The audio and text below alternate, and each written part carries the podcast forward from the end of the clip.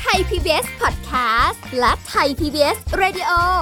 ขอเชิญทุกท่านพบกับคุณสุริพรวงศสถิตพร พร้อมด้วยทีมแพทย์และวิทยากรผู้เชี่ยวชาญในด้านต่างๆ ที่จะทำให้คุณรู้จริง รู้ลึก รู้ชัดทุกโรคภัย ในรายการโรงพยาบาล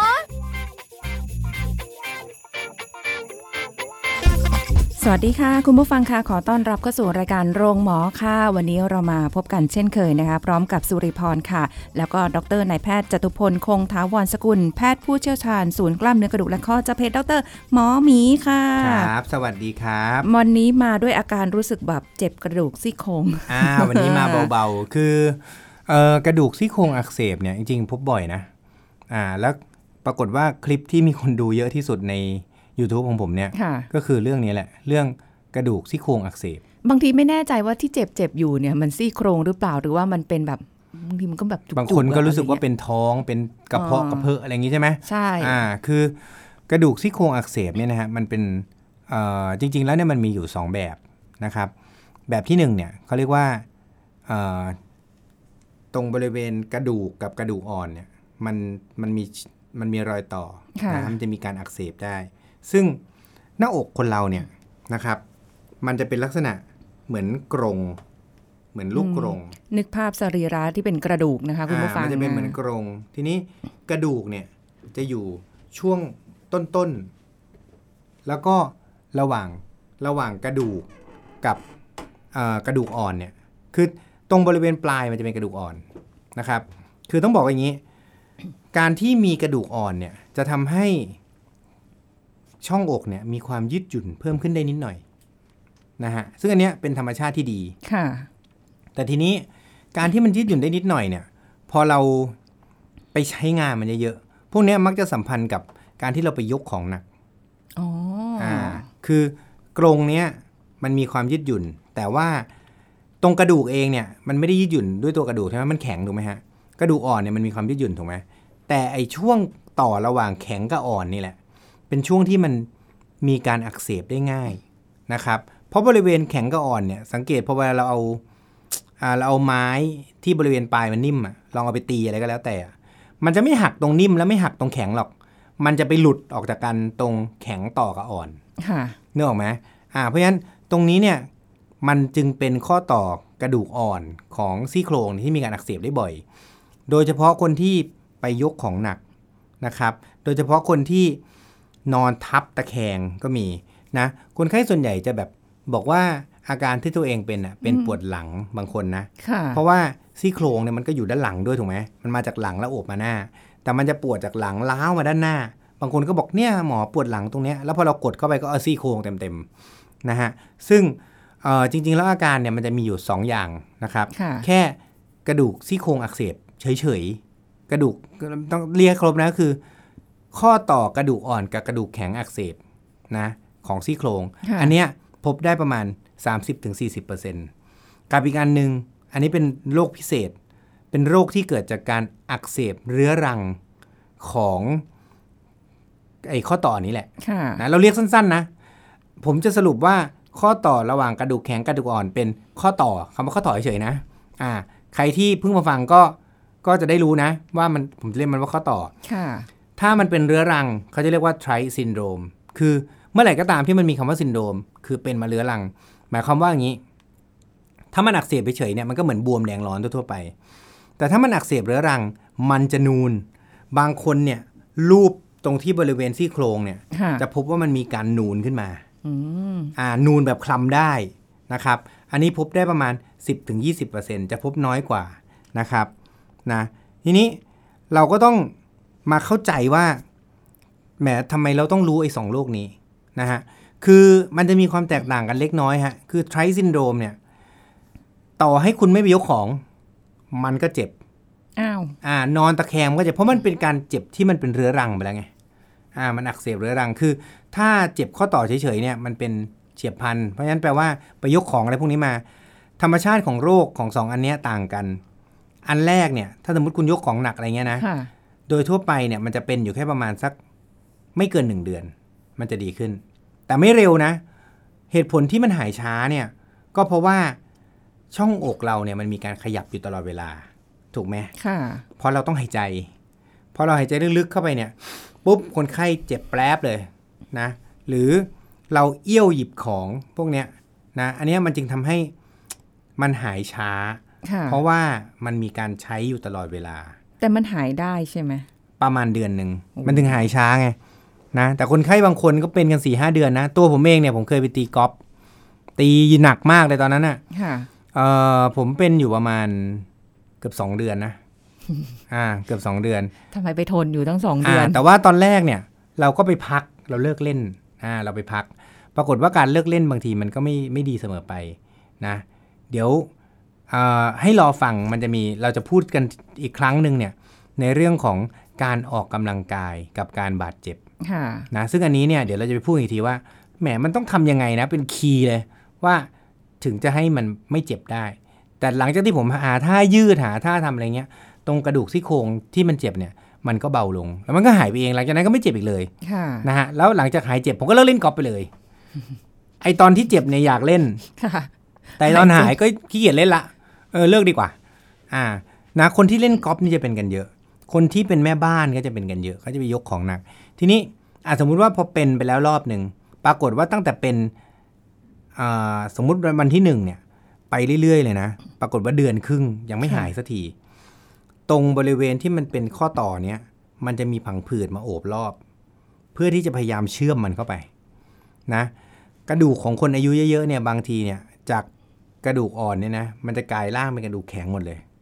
ฮะอ่าได้แล้วมันด้วยเหรอเชื่อมเป็นกระดูกแข็งไปหมดเลยนะในบางคน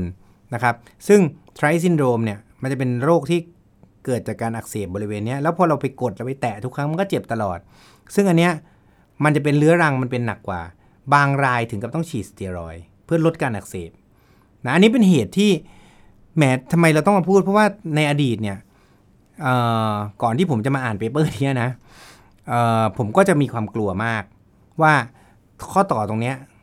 ปกติเราไม่ฉีดสเตียรอยด์ค่ะอ่า เพราะว่าเรากลัวมันจะติดเชื้อในปอด ถูกไหมมันอยู่ใกล้ปอดมากเลยนะพอเราฉีดเข้าไปเนี่ยหนึ่งปอดมันจะแตกได้สองฉีดเข้าไปโอกาสที่ทำให้ปอดติดเชื้อมันสูง ค่ะ นะ เพราะฉะนั้นพวกนี้เนี่ยก็อาจจะต้องมีความระมัดระวังนะครับ ทีนี้ก่อนอื่นที่เราจะคิดถึงไอ้ตัวโรคสองโรคเนี้ยมันมีอย่างอื่นได้ไหมที่ทำให้เราเจ็บหน้าอก อ่าเราก็ต้องคิดถึงด้วยนะ คือบางคนเนี่ยมาถึงเจ็บหน้าอกเนี่ยกดเจ็บ ไปหาหมอกระดูก หาหมอกระดูกหมอก็บอกเออจริงกดเจ็บอะไปเอายาไปกิน รักษาตามอาการกายภาพไปไปเอาตราซาวด์ค่ะนะ แล้วก็ประคบร้อนประคบเย็นอะไรตามเรื่องตามราวนะ แล้วก็ถ้าไม่ดีขึ้นก็มาฉีดสเตียรอยด์คำถามย้อนกลับไปอันเนี้ยถึงอยากเอาเรื่องนี้มาพูด ผมอยากให้คนที่เจ็บหน้าอก ไม่ใช่คิดถึงแต่เรื่องของกระดูก ถ้าเรากดเจ็บนะค่ะเพราะบางคนเนี่ยพอกดเจ็บปุ๊บโอ้ยเนี่ยเจ็บตรงกระดูกซี่โครงแน่ๆเลยใช่แน่ๆเลย ให้คิดถึงเรื่องอื่นด้วย เคยเจอเคสที่เป็นโรคติดเชื้อในปอดมีนะ อ่าเป็นเอ่อโรคปอดบวมค่ะนะฮะมีหนองในปอดนี่เป็นได้นะฮะทำให้เกิดอาการเจ็บหน้าอกแบบนี้ได้เลยเด็กดเจ็บเหมือนอ่ากันนะแล้วก็มะเร็งนะบางทีเป็นพวกมะเร็งกระจายมาที่กระดูก มันก็เจ็บแบบนี้ได้โอ้โห นะเพราะฉะนั้นไม่ใช่คือยังไงก็ตาม สิ่งที่ต้องทำแน่ ๆ ในการมาหาหมอและถ้ามาหาผมนะ ผมส่งเอ็กซเรย์ปอดทุกรายนะหนึ่งก็จะได้ดูว่าไอ้ปอดบวมหรือเปล่า มีติดเชื้อในปอดหรือเปล่าสองคือเป็นมะเร็งหรือเปล่าเอ้าแล้วนะครับอาการเจ็บปวดอะไรพวกนี้มันเหมือนกันเนาะหรือว่ามันมีอะไรที่แบบให้มันรู้สึกแบบฉุกคิดได้ว่า เอ้ย ไม่ใช่กระดูกแล้วแหละมันเป็นมันคล้ายกันมากหรจอริง ๆ แยกกันไม่ได้เลยโอ้โหต้องบอกอย่างนี้เราถึงต้องมีการตรวจอย่างอื่น เพราะฉะนั้นบางคนเนี่ยอีกอีกคน คนสุดท้ายที่ที่จะบอกเลยคือ ประเภททนน่ะ ประเภทแบบ เฮ้ย ไม่มีอะไรหรอก เนี่ย เจ็บนิดหน่อย ประเภททนเนี่ยขอร้องเลยฮะค่ะมาเอ็กซเรย์ดูซะหน่อยนะฮะ เพราะว่าเคยมีเคสหนึ่งนะเป็นผู้ชายอายุ50ปีนะฮะมาด้วยการเจ็บหน้าอก หลังจากที่เล่น weight training เอ้ยหลังน่าจากเล่น weight น่าจะเป็นกีฬาหรือเปล่าอะไรโอ้ยเนี่ยเล่น weight แล้วเจ็บแน่นอนมาถึงปุ๊บ ก็สั่งฉีดยาไป ฉีดยาแก้ปวดเสร็จปุ๊บเอออาการมันก็เหมือนดีขึ้นค่ะนะอีกอาทิตย์หนึ่งถัดมา คนไข้หายละไม่เจ็บละเดินมาปกตินู่นนี่ อีกอาทิตย์หนึ่งถัดไป อยู่ดีๆ คนไข้เจ็บเอ่อไอมีเริ่มมีไอค่ะแต่อันนี้ต้องบอกนะมันอาจจะเป็นคนละโรคก็ได้นะมันอาจจะเจ็บแล้วหาย แล้วอีก3าสี่วันค่อยเป็นโรคติดเชื้อในปอดก็ได้นะฮะ หลังจากนั้นอีกประมาณ 5-6 วัน คนไข้ก็หนักเลยนะ มีหอบหายใจไม่อิ่ม พอเอ็กซเรย์ไปนี่หนองเต็มปอดเลยวาย อ่าเอาหนองออกมาได้ประมาณ 1 ลิตรกว่าๆโอ้โหเยอะนะฮอ่า ซึ่งอันนี้เนี่ยเป็นอะไรที่เราต้องระวัง อันนี้ก็เล่าสู่กันฟังนะครับนะแต่ว่าโชคดีเอ่อคนไข้คนนี้ก็ตอนนี้ก็สบายดีแข็งแรงดีนะครับนะอันนี้ก็เป็นอะไรที่ต้องระวังไม่ใช่ว่าเราคิดว่ามันจะเป็นโรคนี้โรคเดียว ค่ะอีกอันหนึ่งที่เป็นอะไรที่คนคิดไม่ถึงนะ เกาต์เป็นได้ไหมหืมอ่า พวกรูมาตอยด์ SLE คือพวกโรคข้ออักเสบอะ อ่า บางคนเกาต์เนี่ยอย่าคิดว่าเป็นที่นิ้วเท้าอย่างเดียวนะ อ่า บางคนเจ็บที่โครงเจาะดูริวลิกขึ้นเนี่ย ก็เป็นได้นะฮะอ่า ที่นิ้วเหมือนกัน ข้อนิ้วเนี่ย ถ้าเป็นคือเอาเป็นว่าเมื่อไหร่ก็ตามที่เป็นข้อเดียวอะนะ มันจะมีปัญหาจากเกาต์ได้เสมอค่ะเพราะฉะนั้นโรคพวกเนี้ยก็ต้องให้คิดถึงไว้ด้วยอ๋อนะครับ อ่า ทีนี้ปกติแล้วเนี่ย การ ตรวจเนี่ยนะฮะที่ถ้าเรามาโรงพยาบาลอะท่านจะเจออะไรบ้าง ถ้าเกิดว่ามีอาการเจ็บที่โครงนะหนึ่งยังไงต้องตรวจปอดแน่นอนสองตรวจขึ้นหัวใจด้วยนะ เพื่อเจ็บหน้าอกเนี่ยไม่ใช่ปอดอย่างเดียวนะ มันมีหัวใจอยู่ในตรงนี้ด้วยนะ แล้วอีกอันหนึ่งคือบางคนเนี่ยเขาไม่ได้เจ็บเฉพาะด้านข้าง เขาเจ็บด้านหน้าด้วยนะจุดที่เจ็บบ่อยที่สุดนะฮะให้ท่านเรามีไหปลาร้าใช่ไหมอะใช่คลำอยู่นะใช่ไหปลาร้าอือหือแล้วก็ลากลงมา จากไหปลาร้าเนี่ยนะ มันก็จะมีซี่โครงอันแรก ซึ่งจริงๆมันคืออันที่สองนะเพราะอันแรกเราคำไม่ได้ค่ะอันแรกมันซ่อนอยู่ใต้ไหปลาร้าพอลงมาก็จะมีอันหนึ่งลงมาอีกถ้าใครผอมๆมันจะคำได้เลยนะฮะบริเวณที่เจ็บมากที่สุดคืออยู่ด้านหน้า ใต้หลอดลมนะตรงแนวกลางอะใต้หลอดลมอ่าฮะอยู่ด้านหน้า แล้วก็จากตรงกลางเนี่ย ขยับมาประมาณสักสองเซน นะฮะใต้ไหปลาร้าตรงกระดูกซี่โครงอันที่สองกับอันที่สามอืมมันจะกดเจ็บตรงนี้ทำไมมันอยู่ใกล้กันจังเลย อ่าน้ำมันจะอยู่ตรงนี้ ทั้ง2และ3เนี่ยมันจะอักเสบได้ ซึ่งตรงนี้เนี่ยมันอยู่ใกล้หัวใจ บางคนพอหายใจลึกๆปุ๊บเจ็บแป๊บตรงนี้เขาเอ้ย ฉันเป็นโรคหัวใจหรือเปล่านะอ่าเพราะฉะนั้นอันเนี้ยตรวจขึ้นหัวใจเพื่อความสบายใจค่ะนะตรวจขึ้นหัวใจเพื่อความสบายใจเอ็กซเรย์ปอดเพื่อให้รู้ว่าไม่ได้เป็นโรคอะไรในปอดค่ะนะครับ แล้วก็เอ่อ ถ้าเรากลัวเรื่องติดเชื้อซึ่งมีนะ คือบางคนเนี่ยเคยเราเคยเจอเคสหนึ่งเจ็บหน้าอกอย่างเงี้ยมานาน เป็นวัณโรคปอดอืมนะครับอ่าแล้วก็บางรายไม่มีวัณโรคปอดด้วยนะ มีแต่กระดูกติดเชื้อในปอดโอ้ที่เป็นวัณโรคทำไมมันหลายนะอครับย่างจัง คืออันเนี้ยเราถึงต้องมีรายการนี้ไง เพราะเราจะได้รู้ว่าสิ่งที่ท่านคิดว่ามันไม่มีในโลกเนี่ย มันมีนะอืมอ่าคือ เราคิดว่าวัณโรคเนี่ยมันต้องมีในปอดใช่ไหมค่ะบางคนน่ะ ปอดไม่มีวัณโรคนะ ไปขึ้นตาอย่างเดียวว้าอ่ามีนะเพื่อนผมเนี่ยนักศึกษาแพทย์ปีเรียนปีเดียวกันเนี่ยค่ะปรากฏว่าเอ่อตาเขาตอนนี้เนี่ยมองไม่ค่อยชัดละเพราะว่าวัณโรคมันไปขึ้นโชคดีที่เขารู้ทันโอ้เพราะวัณโรคเป็นโรคที่กินยาแล้วหาย อันนี้เหมือนกันเจ็บซี่โครงไม่รู้เป็นอะไรเอ็กซเรย์ก็ไม่ได้เห็นอะไร เห็นมันเหมือนมีลักษณะการเอ่อสลายของกระดูกนิดหน่อย นะฮะซึ่งอันเนี้ยมันเป็นธรรมชาติของการติดเชื้ออยู่แล้วนะครับ แต่ส่วนใหญ่พวกกระดูกซี่โครงเนี่ยมัน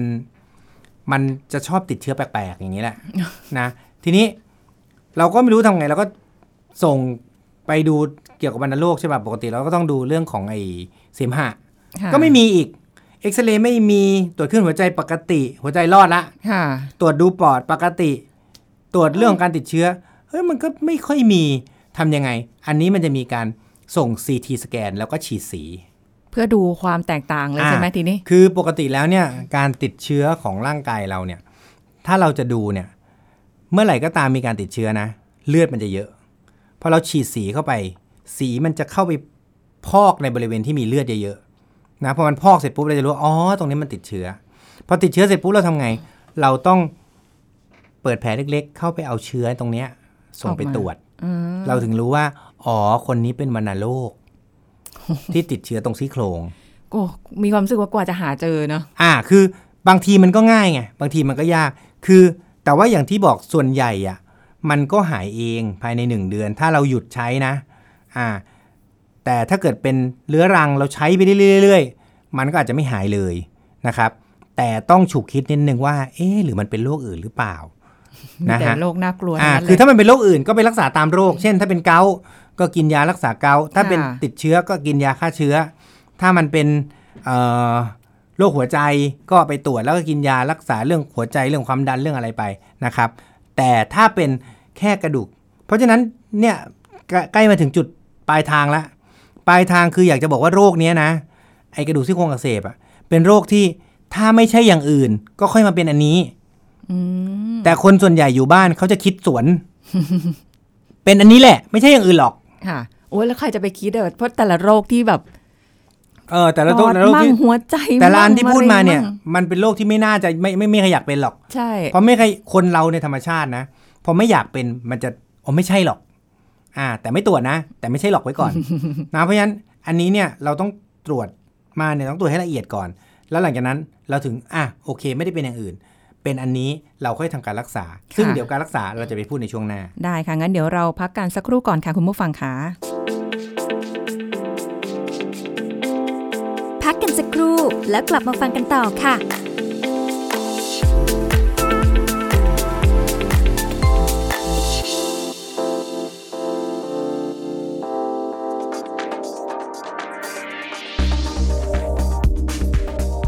คุณผู้ฟังคะ แสงแดดก็มีทั้งประโยชน์และโทษต่อร่างกายของเรานะคะสำหรับในประโยชน์ของแสงแดดก็ช่วยในการมองเห็น ช่วยให้ความอบอุ่นกับร่างกาย แล้วก็เป็นองค์ประกอบสำคัญในการสังเคราะห์วิตามินดีให้กับร่างกาย ส่วนโทษของแสงแดดก็คือ ถ้าร่างกายได้รับแสงแดดในระยะเวลานานเกินไป อาจทำให้เกิดผิวหนังไหม้แดด มีกระฝ้า ผิวหนังแก่ก่อนวัย รวมถึงมะเร็งผิวหนัง สำคัญก็คือการป้องกันอันตรายจากแสงแดด อย่างแรกเลยค่ะ ควรหลีกเลี่ยงในเวลาที่แสงแดดร้อนจัดก็คือช่วงเวลาประมาณ 11นาฬิกาถึง 14นาฬิกา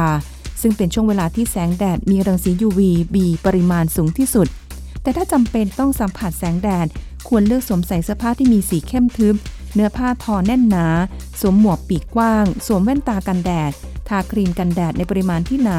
คือปริมาณ 2 มิลลิกรัม ต่อ 1 ตารางเซนติเมตรของผิวหนัง ถ้าพูดง่ายๆก็คือสำหรับผิวหนังบริเวณใบหน้า ให้ใช้ปริมาณ 2 ข้อนิ้วมือ และลำคอใช้ในปริมาณ 1 ช้อนชา และควรเริ่มทาครีมกันแดดก่อนออกแดด 15 นาที และทาซ้ำทุก ๆ 2 ชั่วโมง ถ้าอยู่กลางแดดเป็นเวลานานๆนะคะ ขอขอบคุณข้อมูลจากภาควิชาตาจาวิทยา คณะแพทยศาสตร์ศิริราชพยาบาล มหาวิทยาลัยมหิดลไทย PBS Radio วิทยุข่าวสารสาระเพื่อสาธารณะและสังคม คุณกำลังฟังรายการโรงหมอ รายการสุขภาพเพื่อคุณจากเรากลับมาพูดคุยกันต่อค่ะ คุณผู้ฟังคะก็เป็นอีกเรื่องที่ต้องบอกว่าค่อยๆทำความเข้าใจแยกให้ออก เพราะว่ามีความรู้สึกว่าแบบใช่บางทีอะมันมีอาการโอ้ยเจ็บซี่โครง แต่มันอาจจะเป็นอย่างอื่นก็ได้ ใช่ แล้วเราก็แบบคิดว่าอุ้ย เอาจริง ๆ นะ ถ้าโดยส่วนตัวแล้วเนี่ยเรานึกไม่ถึงด้วยซ้ำว่ามันจะแบบ เอ๊ะเกี่ยวกับปอดไหม เป็นเรื่องหัวใจไหมวัณโรคไหมเกาต์ไหมยังโอ้โหเกาอ่ายิ่งเห็นไหมแล้วคือใหญ่เลยอะคืออันเนี้ยมันเป็นอะไรที่บางทีนะ เราคุยกันมาหลายโรคใช่ไหมฮะค่ะโรคบางโรคเนี่ย เราก็คิดเยอะไป จริงๆมันก็เป็นน้อย แต่โรคบางโรคเนี่ยอย่างเงี้ย เจ็บซี่โครงเนี่ยเราคิดน้อยบางทีเราคิดว่าไม่มีอะไรหรอกก็เจ็บซี่โครงธรรมดา ไม่น่าเป็นอะไรเออไปแค่มากกอัว่านเนี้ยอันอักเสบออเนี่ยกดเจ็บ อะจริง ๆ แล้วมันอาจจะเป็นโรคร้ายแรงก็ได้ มันก็มีนะฮะบางที เพราะฉะนั้นของอย่างเงี้ยเราอย่าคิดเอง มันต้องต้องไม่มีอาการแบบว่าเจ็บประมาณไหนไหมแบบหูยทนไม่ได้แล้วตัวงอแบบโอ้อาการมันเหมือนกันมากฮะอ่าโรคนี้เป็นเป็นโอ้โหเป็นโรคที่ถ้าไม่ตรวจไม่รู้ อย่างนี้นะถ้าเกิดแบบพี่เป็นปุ๊บโอ้ยอยู่อยู่วันนี้ปวด ไม่ไหวแล้วจริงๆเข้าแนะโรงพนำยาบาลให้ไปตรวจก่อนอืม ต่อให้เจ็บน้อยเจ็บมากนะ ผมแนะนำให้ไปตรวจ เพราะว่าค่ะถ้าตรวจปุ๊บเนี่ยเราจะรู้เลยว่าเราเป็นอะไรหรือไม่เป็นอะไรเอาอสย่างบายน้อใจยไปเนี่ยเลยเราสบายใจค่ะนะทีนี้อ่าในกรณีที่เราอ่ารู้แล้วสมมุติว่าเราไม่ได้เป็นโรคอื่น หรือถ้าเป็นโรคอื่นก็รักษาโรคอื่นนะค่ะแต่ถ้าเกิดเป็นโรคนี้ปุ๊บหลักการง่าย ๆเลย ต้องบอกเลยว่าไม่มีงานวิจัยที่เกี่ยวข้องกับโรคนี้ในการรักษาเลย อ้าวไม่มีทำวิจัยบ้างเลยเหรอเห็นปกติคือที่ผ่านมานี่เต็มไปหมดอ่าหมอใช่ไหมจะมีงานวิจัยคืออัมานเนี้ยให้รองรับ มันไม่มีงานวิจัยที่บอกเลยว่ามันทำการรักษายังไง แล้วอะเปรียบเทียบกันเช่น กินยาไม่กินยากายภาพกับกินยาค่ะฉีดยากายภาพ ไม่มีการรักษาเปรียบเทียบอะไรเลยอ้าวแล้วมีแบบว่าในโรคเหมือนนี้ที่เราคุยกันไหมแต่มันมี Clinical Technique clinical Guideline อะอะ clinical practice Practice- guideline practice อ่าฮะอ่า clinical practice guideline อันเนี้ยก็คือสิ่งที่เรากำลังอ่านอยู่ คือเขาอ่านเขาเขียนว่าไม่มีงานวิจัยไหนที่บอกว่ามีการเปรียบเทียบกัน แต่ว่าหลักการรักษาเนี่ยเขาแนะนำอย่างนี้นะในไกด์ไลน์นะเขาบอกว่าก็กินยาแก้ปวดรักษาตามอาการก่อน ในกรณีที่เป็นข้อต่อตรงนี้อักเสบนะ ให้ก็กินยารักษาตามอาการค่ะแต่คนที่กำลังเป็นอยู่นะ ผมบอกเลยนะ กินยาประสบการณ์ตรงนะ ไม่ดีขึ้น เอ้าช่วงที่ผมเป็นเนี่ย ผมบอกเลยว่าผมกินยาแก้อักเสบ นะฮะไอพาราเนี่ยไม่ได้กินหรอก เพราะว่ากินแล้วไม่ดีขึ้นค่ะกินยาแก้อักเสบ ตอนนั้นก็เบาลงประมาณ 20นาทีอะแป๊บหนึ่งอะแล้วกินจนจะเป็นโรคกระเพาะอยู่แล้วอะค่ะอันเนี้ยถ้าใครกำลังเป็นอยู่แล้วฟังอยู่นะ ผมว่าต้องอินแน่ๆนะฮะแล้วก็ไปกายภาพ เราก็ใช้ความร้อนความเย็น hot pack นู่นนี่ มันก็เหมือนจะดีขึ้นแป๊บหนึ่งนะอ่าแต่สักพักหนึ่งมันก็เป็นอีกค่ะนะครับเอ่อสิ่งพวกนี้เนี่ยเราต้อง อย่าลืมนะ เราต้องหาสิ่งรอบตัวเราที่ทำให้เราเป็นด้วย สุดท้ายพอเราคิดว่าเป็นโรคนี้ แปลว่ามันเกิดจาก mechanic mechanic แปลว่าอะไร แปลว่าเราไปยกของเราไปดึงอะไรที่มันหนักๆเราไปใช้อะไรก็ตามที่มันเกี่ยวข้องกับหน้าอก อีกสิ่งหนึ่งนะที่เราจะลืมไปไม่ได้คือ เช่น คนที่เป็นโรคภูมิแพ้แล้วไอบ่อยๆอ๋ออ่าเวลาไอแรงๆเนอะอ่าไอเสร็จปุ๊บเนี่ยบางทีไม่แรงแต่ไอบ่อย ๆ กลางคืนไอเป็นชุดค่ะๆ รักษาเรื่องไอหรือยัง อ่า รักษาไอปุ๊บปอดหายเลยเอ่อเจ็บหน้าอกหายเลย เออเนอะบางทีไอนะจนพวกนี้แบบกินยาแก้ไอนะครับ เพื่อลดอาการไอแล้วก็ค่ะลดสิ่งที่ทำให้เป็นน่ะ นะใครที่ไปยกของหนักอะไรก็หลีกเลี่ยง อ่า ถ้าหลีกเลี่ยงไม่ได้ ก็ อันนี้อาจจะต้องไปพบแพทย์ ไม่ได้ไปรักษานะไปขอใบแพทย์เพื่อที่จะไปเปลี่ยนงาน อย่างนี้แสดงว่าความรู้สึกที่เคยคุยกันไว้ว่าสรีระผู้ชายอะมันมีความแบบอ๋อมันดีกว่าแน่นอนมคือเคสที่อันนี้นะฮะเมื่อกี้ไม่ได้พูดไปก็คือว่า พบบ่อยในผู้หญิงอายุเกิน 40 ปี อ้วนอ่า มาพร้อมกัน ถามว่าทำไมอ้วน เพราะว่าคนอ้วนเนี่ยมันแบกรับน้ำหนักเยอะ เพราะฉะนั้นบางทีเขาไปนอนตะโคงตะแคงเนี่ย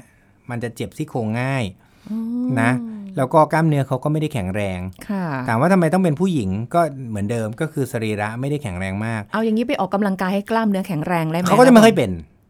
อ๋อออ่าอยู่ที่ความแข็งแรงด้วยแหละใช่ดูแล้วทำไมต้องอายุเกิน 40 ปี เพราะเกิน 40 ปีปุ๊บเนี่ยความยืดหยุ่นมันจะลดลงค่ะเมื่อความยืดหยุ่นลดลงข้อต่อมันก็จะเจ็บง่ายขึ้นนะฮะอืมเนี่ยสิ่งพวกเนี้ยก็คืออย่างที่พี่พูดนะถูกแล้วคือค่ะเราจะต้องออกกำลังกายมันออกกำลังเพื่อให้กล้ามเนื้อแข็งแรง แต่ว่า ถ้าเอาใหม่นะ สมมุติถ้าออกกำลังกายแล้วมันมาเป็นอันนี้แปลว่าผิดละ บางคนไปเล่น weight training ค่ะจริงๆ weight training เป็นอีกกีฬาอีกชนิดหนึ่งที่ทำให้เจ็บตรงนี้นะฮะ เช่นถ้าพวก deadlift ดึงอะไรเยอะๆเนี่ยอ่าอ่ามันก็จะทำให้ซี่โครงเนี่ยออกแรงเยอะมันจะเป็นแบบเหมือนกับว่าตอนแรกๆอะเรามีความรู้สึกว่าเอ้ยมันก็คงจะเป็นเพราะเราไปออกแรงไปเล่นในช่วงแรกๆเพราะว่าถ้าไม่ได้ออกกำลังกายมาเลยอะไปเล่นปุ๊บมันจะเริ่มปวด อ่า คืออันนี้เนี่ยมันเป็นอีกอิชูหนึ่งละนะครับ คือเอ่อคนไม่เคยออกออกเสร็จปุ๊บปวดเนี่ย เดี๋ยวเราพูดกันในครั้งต่อไปได้นะฮะเราจะมีเรื่องพูดอีกว่า เอ๊ะทำไมนะกล้ามเนื้อหลังจากที่มันเราใช้ไปแล้วมันอีกสักสองสามวันมันถึงจะค่อยปวด สังเกตดิ วันแรกไม่ค่อยปวดอะแต่ถ้าเป็นกระดูกซี่โครงอักเสบทัดึนงทีปุ๊บเลยปวดเลยอ๋ออ่อ่ามันจะปวดทันที และยิ่งบางคนเนี่ย อยากจะเซฟหลัง ก็ใส่เอาเข็มตัวขัดพันรัดค่ะ เข็มขัดรัดนี่แหละ มันรัดตรงไอ้ตรงซี่โครงนี่แหละค่ะพอเราไปยกปุ๊บเนี่ยบางคนเจ็บหน้าอกอืมอ่าแล้วอย่างอันนี้พอเห็นบอกว่าเป็นเข็มขัดรัดปุ๊บนึกถึงผู้หญิงแบบรัดหน้าท้องสเตย์อ่าก็เป็นได้เป็นได้ใช่ไหมเป็นได้ เพราะว่าถ้ารัดปุ๊บเนี่ยมันจะต้องเกี่ยวข้องกับตรงช่องหน้าอกแน่นอนอือืมมเพราะฉะนั้นอันเนี้ยป็ระยะจริงๆเวลานานอาจจะต้องคือผมว่าต้องดูสิ่งรอบข้างอะคือ